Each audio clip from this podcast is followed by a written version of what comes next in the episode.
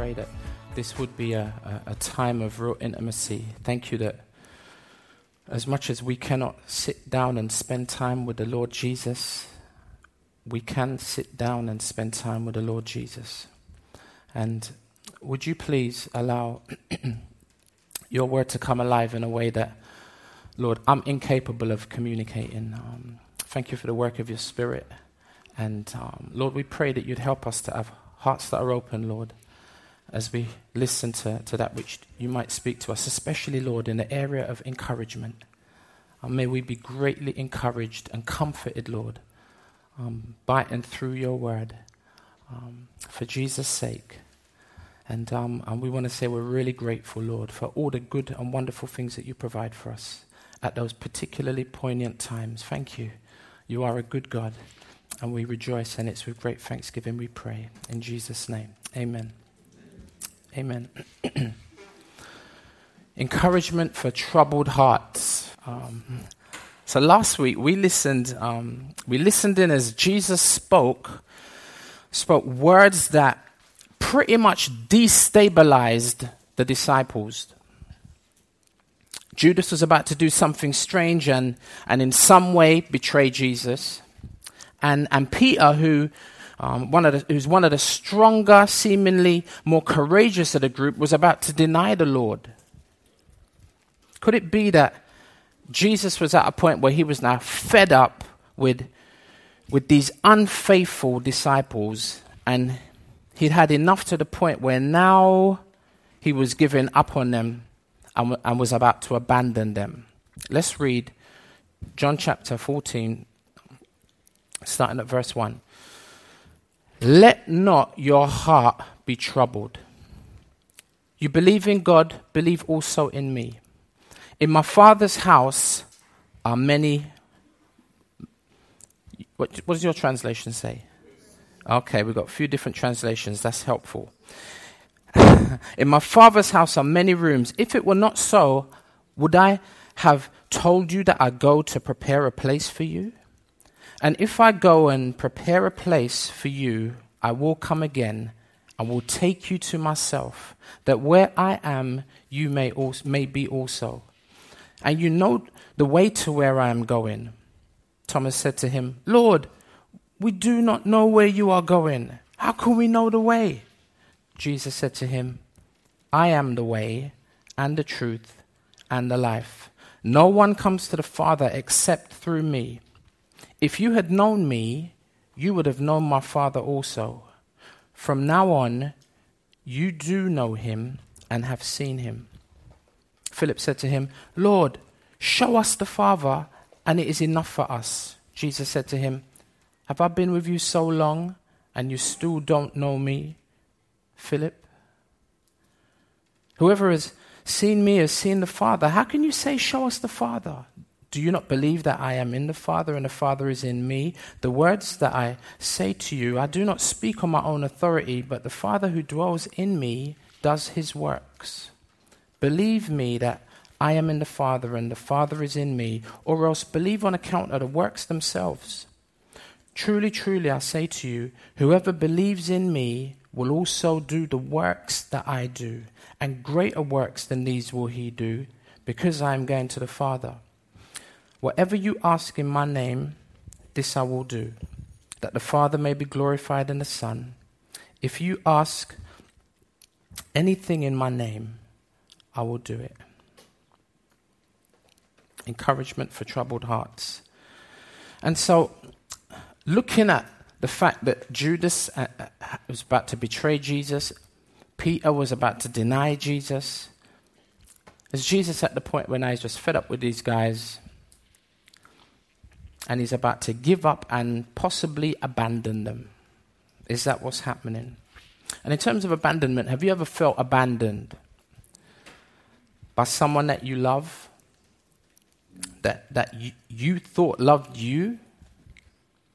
It might be a friend, might be a parent, it might even be a, a partner or a spouse. And it can be painful, it can, it can be heartbreaking, and sometimes it can be without warning. Sometimes without rhyme or reason, they just leave, they just disappear, they just go missing. Later on, you may get an explanation, but not always. At least here, Jesus lets them know why he's leaving. And they're stunned, they're shell shocked.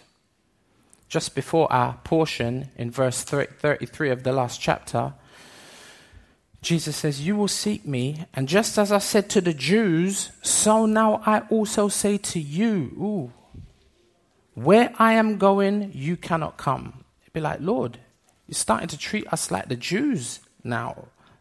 I mean, they, they're your enemies, but we're supposed to be your friends.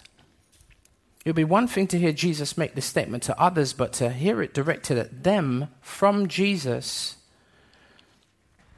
wasn't wasn't this the same wonderful Jesus that had invited them to follow him in the first place?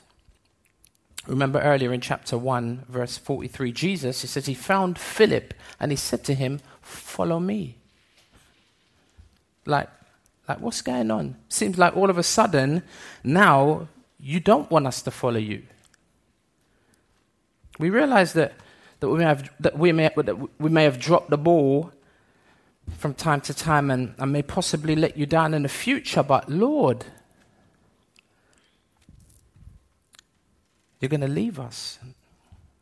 See, and have you ever felt like that? Having, having failed the Lord in the past and quite aware of your own sinfulness, you know what I'm saying? Like me, you know at some point in the future you're going to fail Him as well.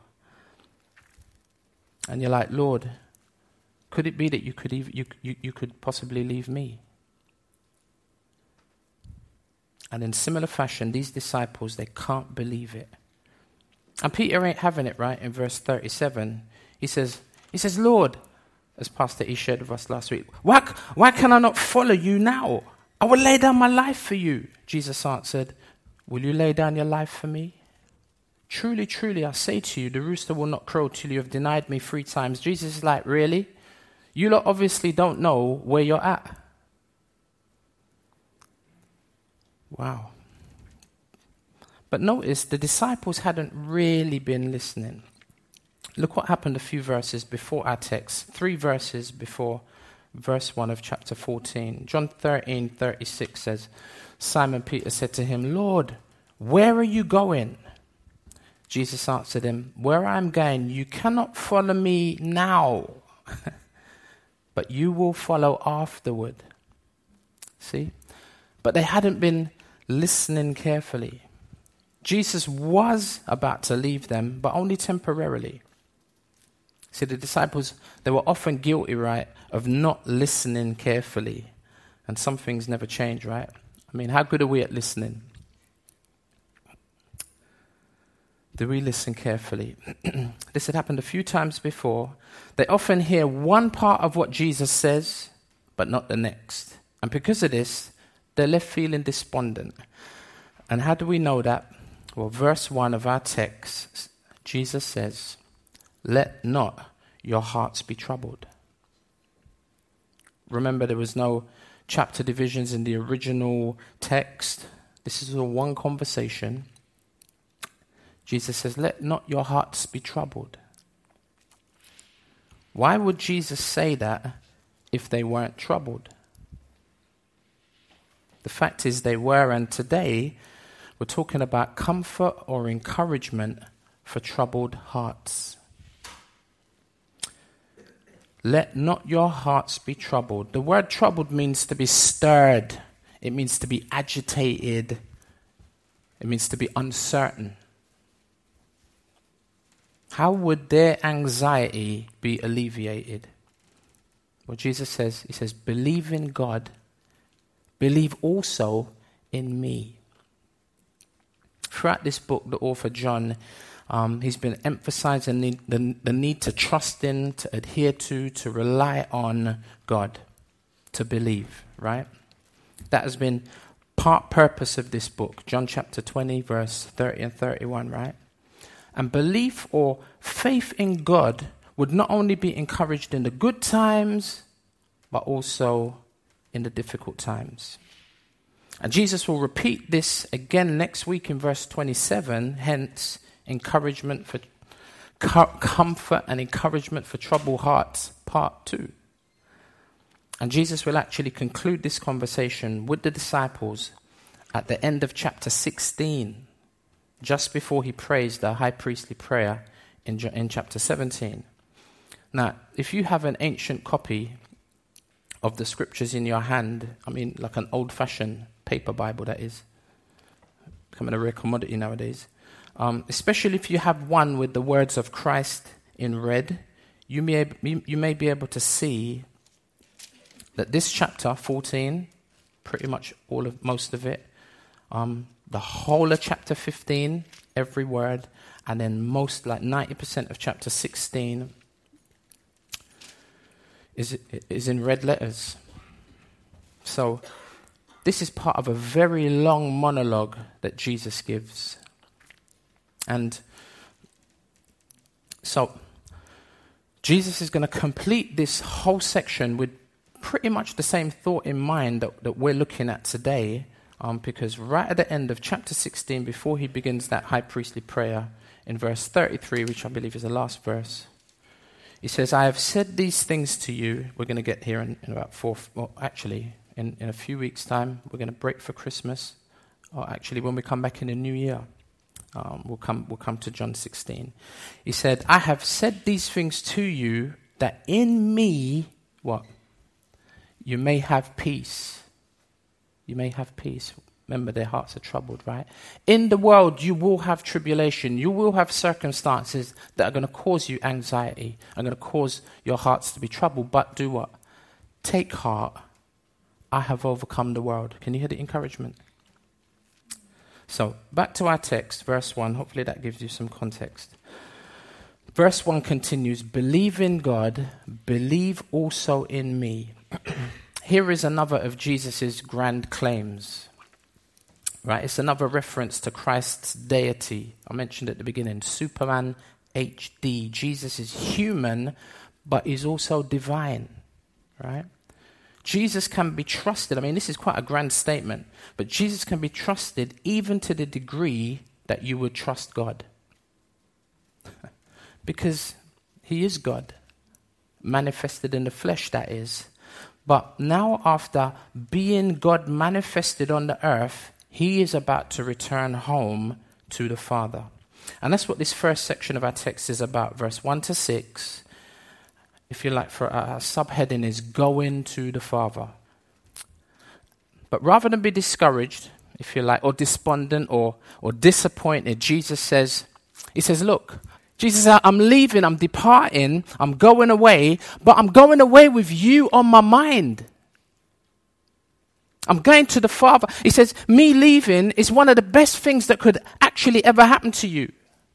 And he says, Let me tell you about where I'm going verse 2.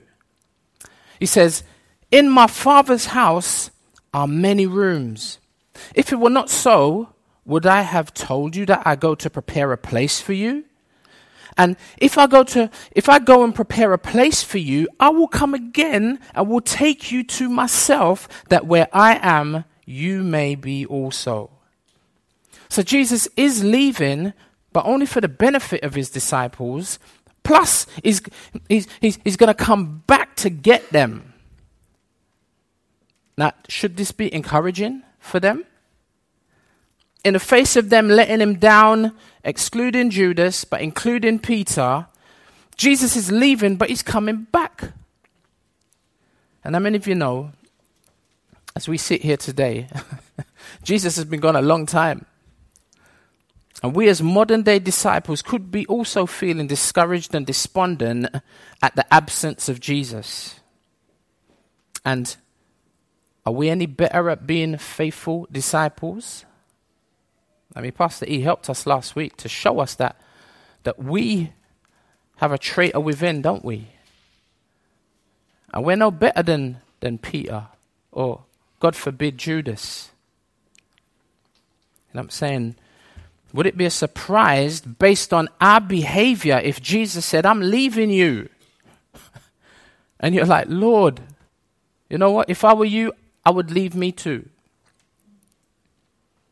and you as a disciple might be feeling discouraged and disheartened and deflated and despondent, dejected and depressed, Jesus says, In my Father's house, there are many rooms. If it were not so, would I have told you that I go to prepare a place for you? And if I go and prepare a place for you, I will come again and I will take you to myself, that where I am, you may be also. Wow, what a promise. In my Father's house are many rooms. Another translation says many mansions. And whatever you do, don't think MTV cribs. Another translation says many dwelling places. Regarding heaven, there are many descriptive terms that the, that, that the Bible uses. Hebrews chapter 11 talks about Abraham looking forward to what? How does he see heaven? He's looking forward to a city. Luke 23, Jesus, in talking to the thief on the cross, he refers to heaven as what? Today you will be with me in paradise. Mark chapter 10, verse 30 talks about eternal life in the world to come. Matthew 6, the Lord's Prayer, Our Father who art in heaven. Different ways of describing a place where the Father dwells. Different, different ways of des- describing the abode of God. And heaven is, is wonderful, however you describe it, but it's only heaven because it's where God lives. The emphasis isn't so much on the place as much as it's on the person who is there. And as well as the Father, it's the place where Jesus will be. Middle of verse 3, right? I will come again and I and will take you to myself, that where I am, you may be also. Hey, it's like Jesus gathering people together for a good time. Now, even as I mentioned those different descriptive terms, you might be like, wow, man, heaven sounds a little bit cryptic, a little ambiguous, especially when you hear Jesus say what he's going to say next week in verse 23. Jesus says, If anyone loves me, he will keep my word, and my Father will love him. And notice, and we will come to him and make our home with him. It's like, yo, so where is this? Where's, the, where's home? Like, where is, where's heaven? Now, that which momentarily seemed understandable all of a sudden now seems a bit incomprehensible. Remember, 1 Corinthians 3 says that we are God's house. And the Father's house, it sounds mystical and enigmatic for us and the disciples. I wish I could talk a little bit more about it, but I'm going to resist the temptation. Thomas is like, Lord, this is confusing. It's, it's far from clear. We're not completely sure where you're going, Lord. And even if we did, how do you, forevermore, how do we get there? Verse 4. Look at it with me. Jesus says, And you know the way to where I am going. You know the way to where I'm going. Thomas said to him, Lord, we do not know where you are going. How can we know the way?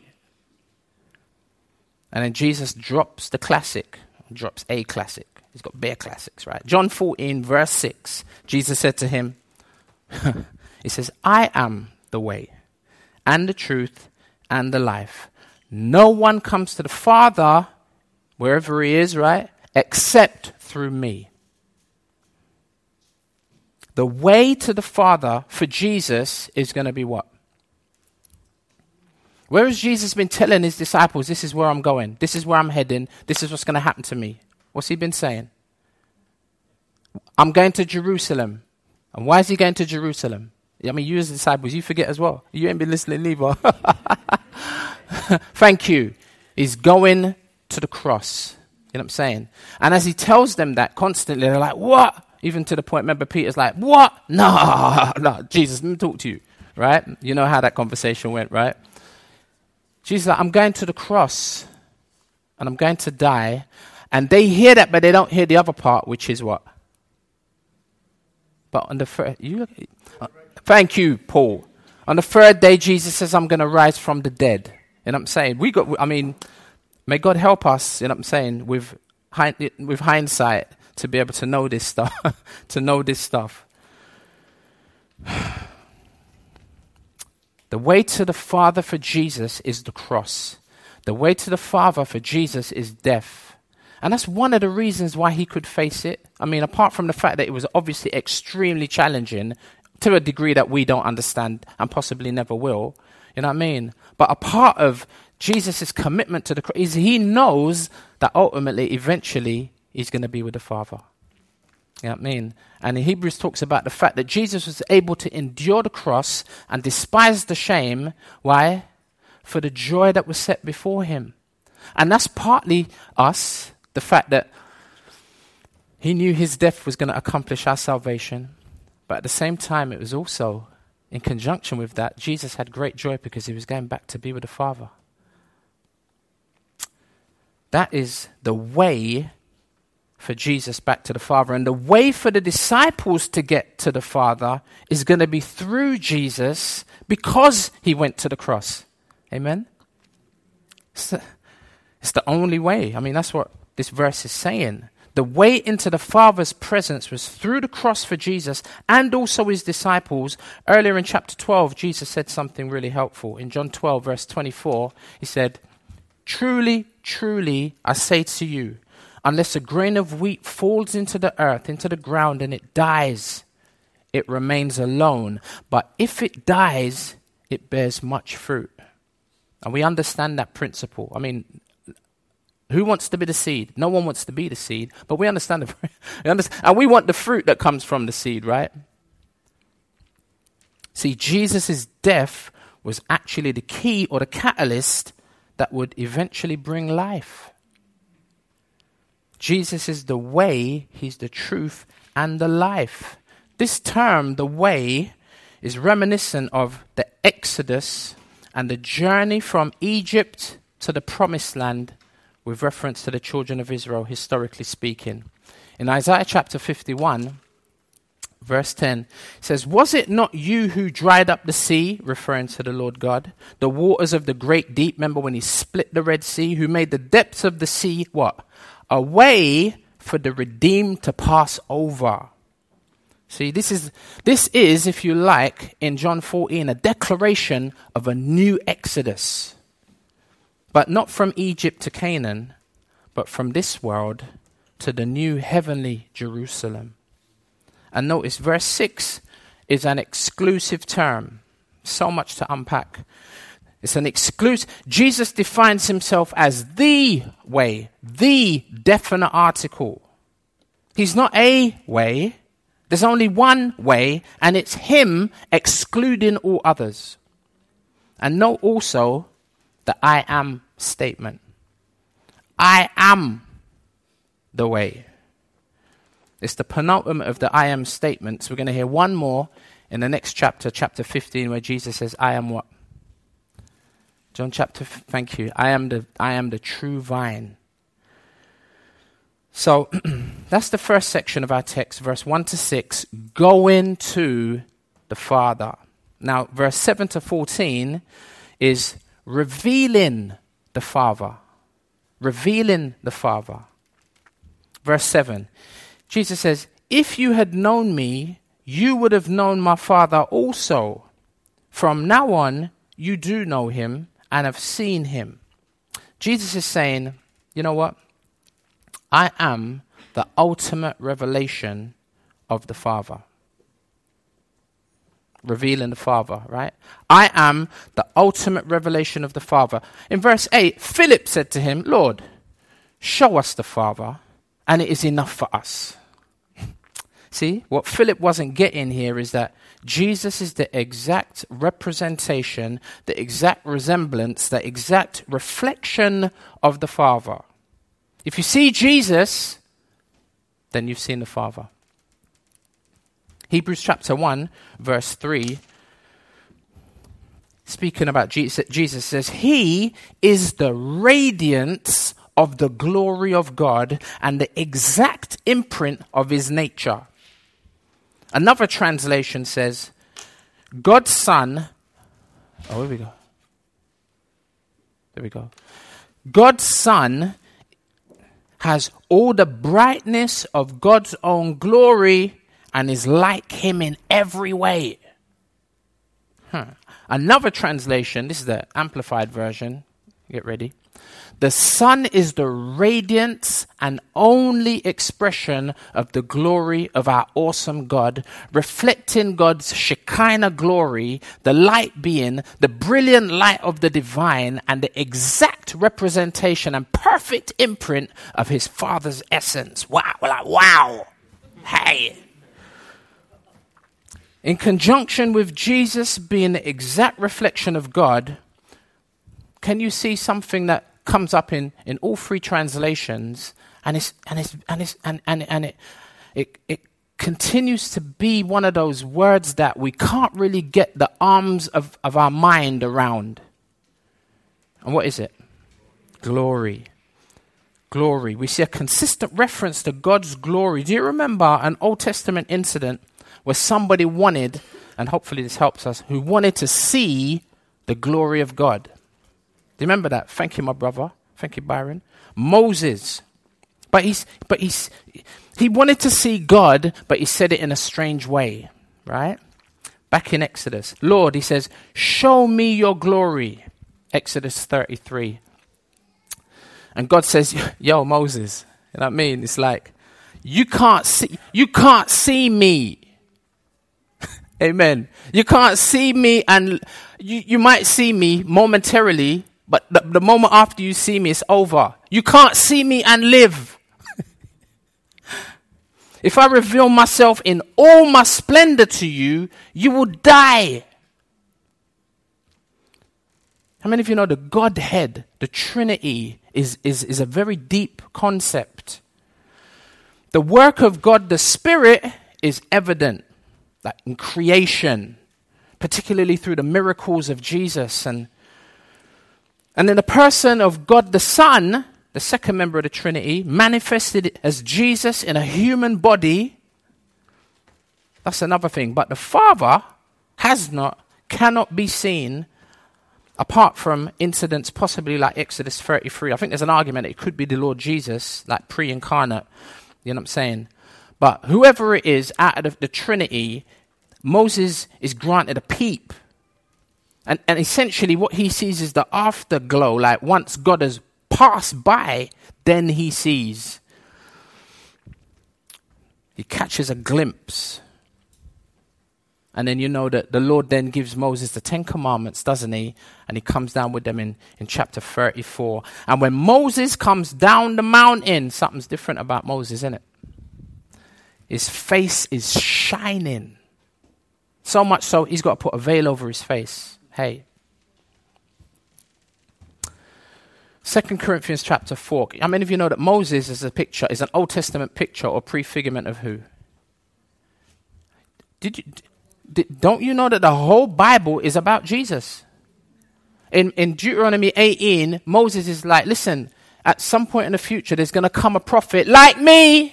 But he's, I mean, he's nothing like me, but he's like me in the sense that you must listen to his words. And, and you hear the father say, This is my beloved son. Listen to him. Right? It's a throwback. It's an echo from, from, from, from, from Moses. And Moses is a type of Jesus in a sense. He's a picture of Jesus. And in 2 Corinthians, did I put it up? 2 Corinthians chapter 4, verse 6, it says, For God who commanded the light to shine out of darkness. When did that happen? I should test any biblical theology here. Genesis 1, right? You know what I'm saying? God said, Let there be light, and there was light. When God, who commanded the light to shine out of darkness, has shined where? In our hearts to give the light of the knowledge of the glory of God, where? In the face of Jesus Christ. This is supposed to help us appreciate who Jesus really is. He is the best representation of God that we can handle. God, but clothed or veiled, a little bit like Moses was, but in human form, right? But there was the odd occasion where Jesus revealed a little bit of his glory, right? Where Jesus exposed the S on his chest, right? Remember the transfiguration? In Matthew chapter 17, it says, And after six days, Jesus took with him, this was earlier, right? He took with him Peter and James and who? Who? John, the writer of our book, the book that we're studying, right? So he's there. And, and, and, and Jesus led them up on a high mountain by themselves, and he was transfigured before them, and his face shone like the sun, and his clothes became white as light. I mean, just Jesus just, just gave them a little peep. You know what I mean? And the sun. I mean, how many of us can look directly at the sun? Don't try it. And let alone looking at the sun, we, ca- we, can't, we can't stay out in it for too long. Even though some try, right? And do you know how far away we are from the sun? Anybody? We got any scientists or physics teachers? Two million miles? That's nine, 92. Okay. As far as I understand, that's a really, that's a really good, that's a really good answer. Very close. I think actually, I think you're close. I was going to give you the general ballpark. A hundred million miles away. A hundred and fifty million kilometers away. That's how far the sun is from the earth. If we was just another hundred miles closer, it'd be over. I mean, if you, tra- you know, if you travel to the sun, you know how long it would take to get there? It's traveling at a speed of sound, it would take you 14 years to get there. Traveling at the speed of the speed of sound is how quickly it takes from the words to come out my mouth and hit your ears. That's how fast you're traveling, and it takes you 14 years to get to the sun. Now, my thing, my thing is, imagine, imagine getting up so close to the sun. Even if it was just half that distance, right? You'd be incinerated and here's Jesus looking a little bit like the sun. I mean, I'm, I'm, I, I'm not even overplaying it. You know what I'm saying? But that is the, uh, that's the, that's the descriptive word that the writer uses. You know what I'm saying? To describe what it was like to see him. You know, man's is turning their face away, probably height, And, and then later on, Jesus re- reveals himself to the very same John, doesn't he? He does it again, and it's just too much for John. Poor, I'm like, poor John. Right? The John, John, remember John wrote the book of Revelation? Right? In Revelation chapter 1, says, Then I turned to, this is John speaking, then I turned to see the voice that was speaking to me. And on turning, I saw seven golden lampstands. This is, this is obviously some kind of vision, right? And in the midst of the lampstands, one like a son of man, which is one of Jesus' favorite terms for himself, clothed with a long robe and with a golden sash around his chest. The hairs of his head were white like wool, as white as snow. His eyes were like a flame of fire. His eyes be like, you see the new BMW with the lights? Yeah. You know what I'm saying? And it says his feet were, were burnished bronze, re- refined in a furnace, like lasers, you know, laser eye, you know, laser eye. Is that what they call them? Laser lights. And his feet were burnished bronze, refined in a furnace, and his voice was like the roar of many waters, like Niagara Falls. You know, like you stand by Niagara Falls and you try to talk to each other, you're like, you can't hear each other because it's so loud. I mean, talk about, and his voice was like, in his right hand he held seven stars. From his mouth came a sharp two edged sword, and his face was like the sun shining in full strength. When I saw him, I fell at his feet as, as though dead. Like John's there, and John's like, uh-huh. John just John just passes out. And this is just a vision. It wasn't, it wasn't a three dimensional experience as we would know it. And John passes. He faints, collapses. Do you remember what John said at the beginning of his book? In John chapter 1, verse 18, he says, No one, note, note this, no one has ever seen God the Father. The only God, Jesus, who is at the Father's side, he has made him, God the Father, known. See that? Shall I do that again? Did you get it? All right. So no one has ever seen God, the only God who is at the Father's side, he has made him known. No one has ever seen God the Father, the only God, Jesus, who is at the Father's side, because Jesus is as much God as the Father is God. Jesus, who is at the Father's side, he, Jesus, has made him, God the Father, known. Remember that that is the point of this section, verse 7 to 14, revealing the Father. Back to our text in verse 9. Jesus said to him, I feel like the sun's shining on me. Can we just turn the heat down just a little bit more? Everyone, no, down, please. Hey, who? I thought to myself, should I wear a long, a short sleeve shirt today? And I thought, nah, man, it's getting cold. I went to this wedding yesterday. Was it Saturday? Friday? I went there. When I came out my house, the sun was shining. I looked at the thing and I put on this nice, like light blue suit. Literally, by the time I got to the wedding, it was pouring. And I walked into the church and I'm like, everybody's in dark suits. and you know the, mo- the moments where you're just like, I just feel like I, need, I want to turn around and go back home. And to make matters worse, I had to go at the front because I had to do one of the prayers. I'm like, like, see, I'm dro- dropping into my old habits now. I don't even know why I told that story. Somebody help me. Why did I tell you that? The sun, sh- the sunshine, sun shining. No, oh, that's it. Because today I said I was going to wear a short sleeve shirt. There's me. I can't figure. I can't work nothing out. Come in long sleeve shirt, and I'm sweltering up here. So, beg you turn that down for me, please. Um, verse nine. Jesus says to him, Remember, this is revealing the Father. Jesus said to him, verse 9, Have I been with you so long, and you still do not know me, Philip? Whoever has seen me has seen the Father. How can you say, Show us the Father? Do you not believe that I am in the Father and the Father is in me? See, this is the mystery of the Trinity, the mystery of the triunity of God, and describes the complete unity between God the Son and God the Father. They're so intricately linked that you could describe them as being in one another, yet they are distinct. It's a mystery. And Jesus continues in the middle of, of, verse 10. He says, The words, note, the words that I say to you, I do not speak on my own authority, but the Father who dwells in me does his what?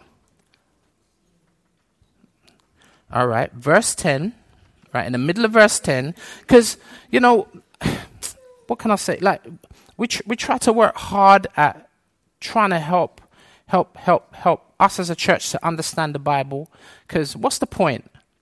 You know, we could come up here and tell you funny stories and, you know, I mean, talk about loads of things. You know what I mean? But what we're trying to do is, like, we want to understand the Bible, you know what I'm saying? And, and, and that's our aim. So, middle of verse 10, Jesus continues. It says, the, the, the, the words that I say to you, I do not speak on my own authority, but the Father who dwells in me does his what? Works. Words and works, right? This is something that Jesus has already mentioned in John chapter 5, verse 19, chapter 8, verse 28, and 12, verse 49, if you want the references, that his words and works all originate with who? The Father. He says, I don't do nothing apart from that which I, I see my Father do. I don't say anything apart from that which the Father speaks to me. That's what those verses refer to. And, and that's the point, isn't it? If Jesus is revealing the Father, he's going to come speaking no, none other than the Father's words. You know what I'm saying? If Jesus is revealing the Father, he's going to come and he's going to do who? who whose? He's going to come and do the Father's works. If he's here to reveal the Father, surely that stands to reason. If, if Jesus' job is to reveal the Father, what, what else would you expect? Verse 11. Believe me that I am in the Father and the Father is in me, or else, if that trips you up, believe on account of the works themselves. it's like it's like Jesus recognizes that they don't get it, right? It's like You guys are struggling to understand. Well, but, well, just believe me, just trust me when I tell you that I am in the Father and the Father is in me. You might not be grasping the words, but you have seen the works. You've seen me do many wonderful works, right? And, and not just the miracles, not just the miracles. Don't see the works as just the miracles. But you've seen the way that I love.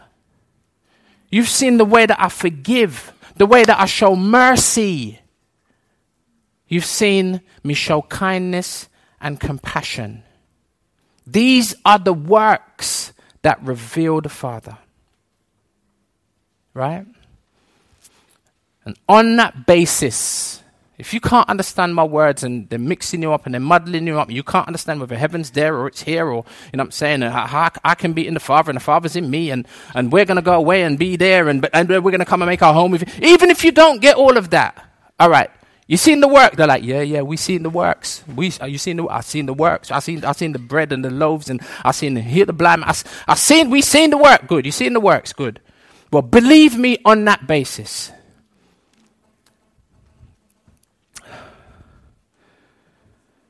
You just hold on to that. And furthermore, the works that I do that reveal the Father, will you also will be able to do. Look at verse 12. Truly, truly, I say to you, whoever believes in me will also do the works that I do. Wow. And it doesn't stop there. And greater works than these will he do, that is the person who believes. Greater works than these will he do. Why? Because I'm going to the Father. Which means as Jesus leaves, guess who's coming to replace him? The third member of the Trinity, the Holy Spirit. See, they don't understand how, how blessed it is going to be for them to, for, for Jesus to leave. And just as, how many of you know, just as Jesus is about to leave in Acts chapter 1, verse 8, Jesus articulates just how much greater the ongoing work of the disciples will be. He says in Acts 1, um, um, and, and this is now after his death and resurrection, right? We're fast forwarding a little bit in terms of salvation history. Acts, 4, Acts 1, verse 4 to 11 says, And while staying with them, he ordered them not to depart from Jerusalem, but to wait for the promise of the Father, which he said, You have heard from me. it's always got to be reminding them. For John baptized with water, but you will be baptized with the Holy Spirit not many days from now. I mean, there's going to be a baton exchange. He's going to leave and he's going to hand the baton to the Holy Spirit, if I can say that reverentially. But you will receive power when the Holy Spirit has come upon you. And you will be my witness. You see, it's power to be a witness. I'm not trying to teach Acts 1. You will be my witnesses in Jerusalem and in Judea and Samaria and to the end of the earth. It's like, can you see how this is going to be greater than even Jesus? In its context. To the end, you lot are going to go to the end of the earth. And, and when he had said these things, as they were looking on, he was lifted up and a cloud took him out of their sight. This is called the ascension. And while they were gazing into, I mean, who wouldn't be gazing? While they were gazing into heaven as he went, behold, two men stood by in white robes and said, Yo, why are you lot gazing? What? Men of Galilee, why do you stand looking into heaven? This Jesus who was taken up from you into heaven will come in the same way as you saw him go into heaven. He's coming back. See, whilst on earth, Jesus can only be in one place at one time, right? And he only traveled in and around one geographical location anyway, Israel. And just outside of Israel, sometimes he went up to Lebanon. Remember the Syrophoenician woman? But pretty much he was in Israel most of the time, and, and that only for three and a half years. See how much greater, quote unquote, will be the work of the disciples. And it's actually Jesus, it's actually Jesus still doing the work, if you know anything about the book of Acts. They call the book of Acts the Acts of the Apostles. Someone said, uh, that's not a good title. Why? Because mm, it's, it's not just them. You should call it the acts of the Holy Spirit through the apostles. That's better, isn't it? So you read through the book of Acts, the Holy Spirit's all over the place. But then some like, uh, wait a minute. That's good, but it's not complete. It really should be the, the acts of Jesus by the power of the Holy Spirit through the apostles. Be like, yeah, yeah, yeah, that's better. That should be the title. Take up a whole page, right, if, if you had that as the title. Because Jesus is still working. That's what, that's what Luke says at the beginning of Acts chapter 1. He says, The stuff I wrote to you about Theophilus before in my first volume, Luke, he says, But I'm going to. That's, that's the stuff that Jesus began to do and teach. Began. But Jesus continues in, in the book of Acts to do that, doesn't he? This is actually Jesus. You see, the disciples are going to do greater works, but it's actually Jesus doing the work through them. And I'm saying through his disciples as they relate to him as he related to his Father whilst he was here on earth. And how did he do that? How did Jesus relate to the Father? Did someone say it? Through prayer. It's not rocket science. Verse 13 continues, it's the same pattern. Verse 13, whatever Jesus says, you ask in my name. Because I'm leaving, but you, you want to function like me, you want to do, you want to speak the words and do the works that I do when I'm gone. This is how you're going to do it. When I'm in heaven, talk to me. You talk to me. Just in the same way you see, you see how you saw me talking to the Father? That's what you, you do. You talk to me. And whatever, no, wow. Verse 13, whatever you ask in my name, this I will do, that the Father may be glorified in the Son. If you ask me anything in my name, I will do it. Now, this doesn't need clarification and qualification because a little bit later, next week, we're going to see Jesus says, If you love me, you will do what? You'll keep my commandments. You ain't going to ask me no whack, no crazy, off key mad, madness. You're gonna everything you're gonna ask me is gonna be, and even if you come and you ask me some madness, a little while after the Holy Spirit will just show you, mm and you'll be like, oh, sorry, Lord, that's a madness. I don't even know why I asked for that. Thank you that you never gave me that, because Lord, if you did ever give me that, Hallelujah. Right. So the stuff that ask me anything in my name and I would do it. And if it's in His name, I mean, how are you gonna pray for something mad in Jesus' name? right there, just you like right, that that should begin to modify our our prayers, right? If we're going to pray in Jesus' name, right? And he says, If you ask me anything in my name, I will do it because when I do, the Father will be revealed through you, through your words and your works, which are actually my words and my works. See, this is God's people displaying God's glory Next week, we'll see how, we'll see further how this will happen through the coming of the, of the Spirit, which Jesus begins to introduce us to. So there we have it. Go into or go into the Father, the way to the Father, and then revealing the Father, particularly through the words and the works of the Father. Shall we pray?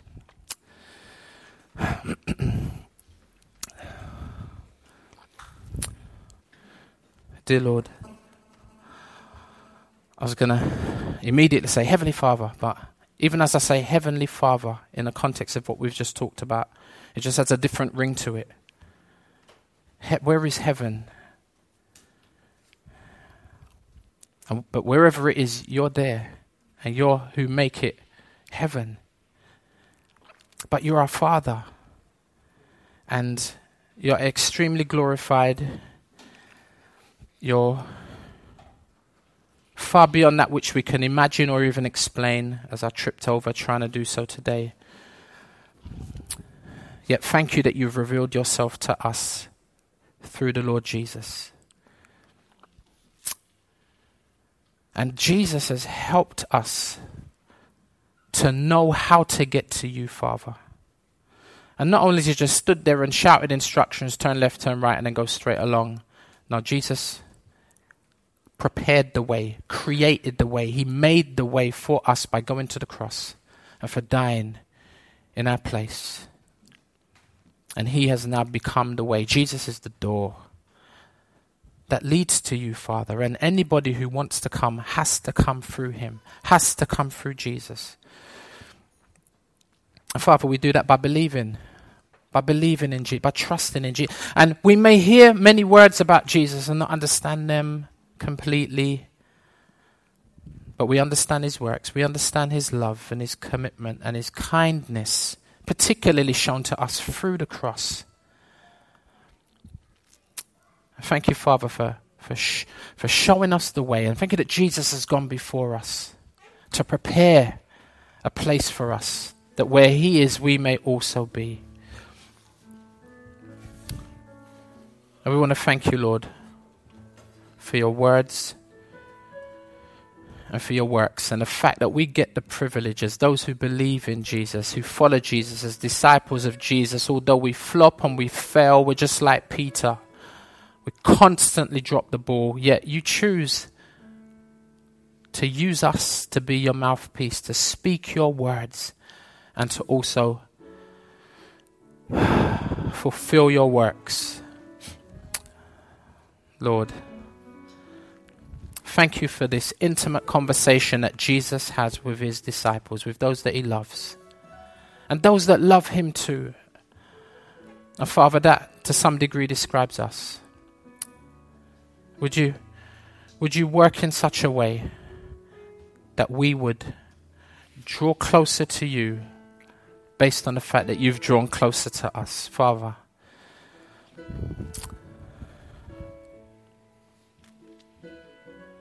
So that we, as your people, as the church, your ecclesia, that we might be God's people for God's glory. We might be your people, Lord, for your glory. In Jesus' name we pray. Amen.